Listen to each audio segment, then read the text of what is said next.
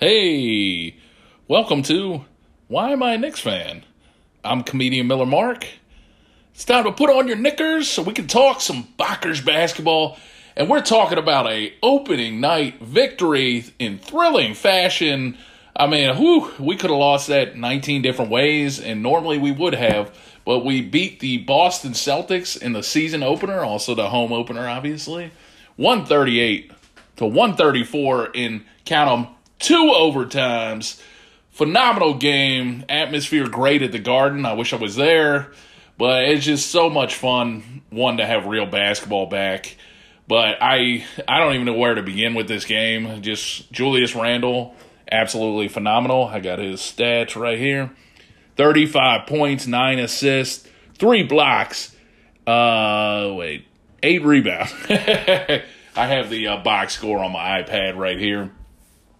Evan Fournier, tremendous debut for. Uh, uh, I mean, I don't see any uh, any better way you could in, in, integrate. I don't know what I'm saying, but he played well. First game as a Knick, and he really uh, just I don't know what I really want to say. He made us all feel great about signing him. the game we should have won in regulation, but towards in the fourth, we had a couple turnovers. Kemba Walker a little loose with the ball. All of a sudden, I, I think we were up by 11 or something with three minutes left. And all of a sudden, Marcus Smart was hitting a game winning, I mean, game tying three pointer to send us to the first overtime. But it was an exciting night all around until the end, until the ending of regulation. Uh, like I said, Kemba, a couple bad plays, but he he played pretty well. He uh, ten points, thirty six minutes, uh, three assists, you know, eight rebounds. Good God, I didn't realize he had that many. but the big story is the double overtime, where I mean, we got punched in the gut twice because Tatum hit a big three late in the first overtime to send it to the second overtime. And this team could have rolled over 19 different ways because it's a when you think you have a win and then all of a sudden you're going to overtime, that's just a devastating blow. But coming up huge in overtime was Fournier, and he had a career high 32 points in the game, uh, six rebounds, three assists, four steals. He also uh, took blame for uh, the game tying three pointer because he went to double somebody, which left an easy pass to Marcus Smart yeah, I, I really, it was it was just a bad sequence of events that sent it to overtime. Thibodeau or Thibodeau also wanted a foul, so they had to hit free throws and extend the game, but they let open a wide open three to tie it. But I want to not dwell on it, but I am dwelling on it, so it gives a crap.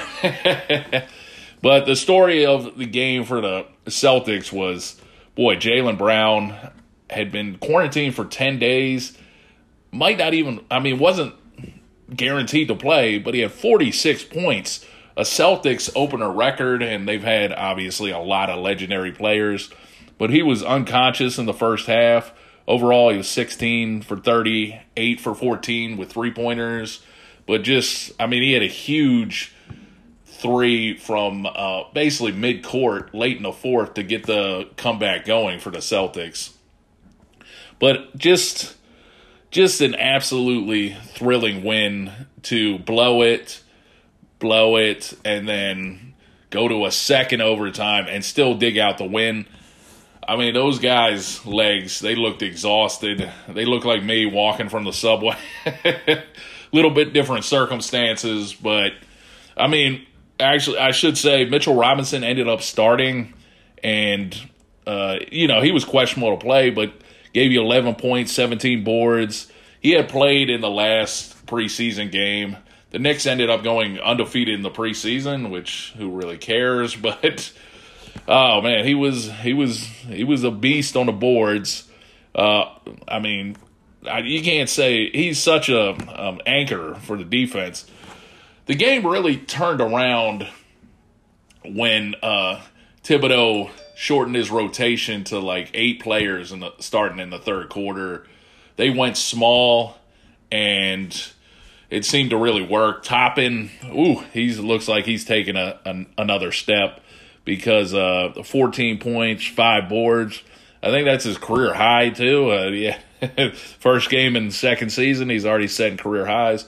But he was very frisky. He um, was dunking. I mean, had some really highlight real dunks. And him and RJ, RJ didn't score in the first half, but he had a few dunks himself. He ended up with, let's see, 19 points after like doing nothing in the first half, but he got going in the second half. And yeah, just a really great game. Um, uh, look, yeah, I'm just looking at the stats here. Like, still shocked at some of this stuff. the big thing was their legs were so tired after the first overtime. I mean, they were tired after four quarters. But Rose, uh, Kemba had been playing the um, overtime, and Rose came in to give the, you know, some fresh legs. He ended up with nine points, but five assists. But those fresh legs seemed to kind of propel the team to outscore them. Let's see, it was 22 18 in the second overtime. So it's, uh, yeah, yeah, I think I'm reading that right. Oh, that's Never mind. 22 18 for the overtime, both periods combined.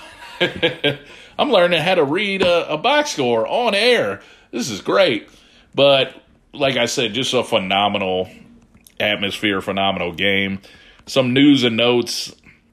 Uh, they uh, Nick signed Brandon Goodwin, waived Dwayne Bacon. They signed Luka Samanic. I think I said that right former first round pick of the Spurs, I think in 2019. And I love those type of players where they got picked first round and they haven't really developed. So maybe we can develop them. We also waived three players. We exercised the third uh, year options on Quickley and Toppin, the fourth year on Barrett. And it's interesting to me, but the Westchester Knicks are playing this season in Bridgeport because the Westchester County Center is a vaccine site. So they had to find a new home and they're playing in Bridgeport. That interests me, so hopefully it interests you. All right, I'll be back.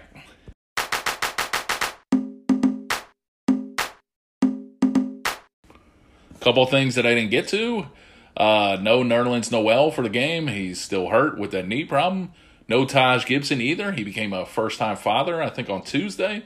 So congratulations to him which meant our backup was our uh, rookie second round pick, Mister uh, Jericho Sims, and he played seven minutes, but didn't play the second half because uh, the Knicks went small with Toppin taking over, and uh, so that was cool that he made his debut. Also, I forgot to emphasize how Evan Fournier hit some humongous threes in that second overtime. I felt bad not getting to it, but I was just trying to get to everything. Anyway, um, coming up, uh, the games before uh, the next episode, we're in Orlando on Friday. Then we host Orlando on Sunday. Then we host the Sixers, maybe with Ben Simmons. Who the hell knows? On Tuesday. Then Thursday, the 28th, we're in Chicago. And then let me hit to November. And then uh, we host, uh, yeah, we host on November 1st the Toronto Raptors. Then Wednesday, the 3rd, we are in Indiana. So that should be, forgot to count up how many games that was, but we got some winnable ones with Orlando and some losable ones. so hopefully uh, it's a success, successful couple of weeks. And all right.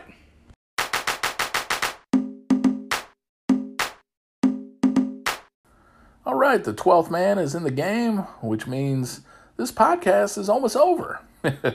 you can follow the podcast on Instagram at Why Am I a Knicks Fan, on Twitter at Why Am I Knicks Fan, Facebook fan page Why Am I a Knicks Fan.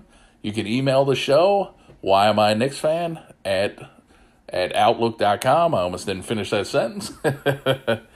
I really appreciate you all listening, and I want to thank the snazzy, the jazzy new music.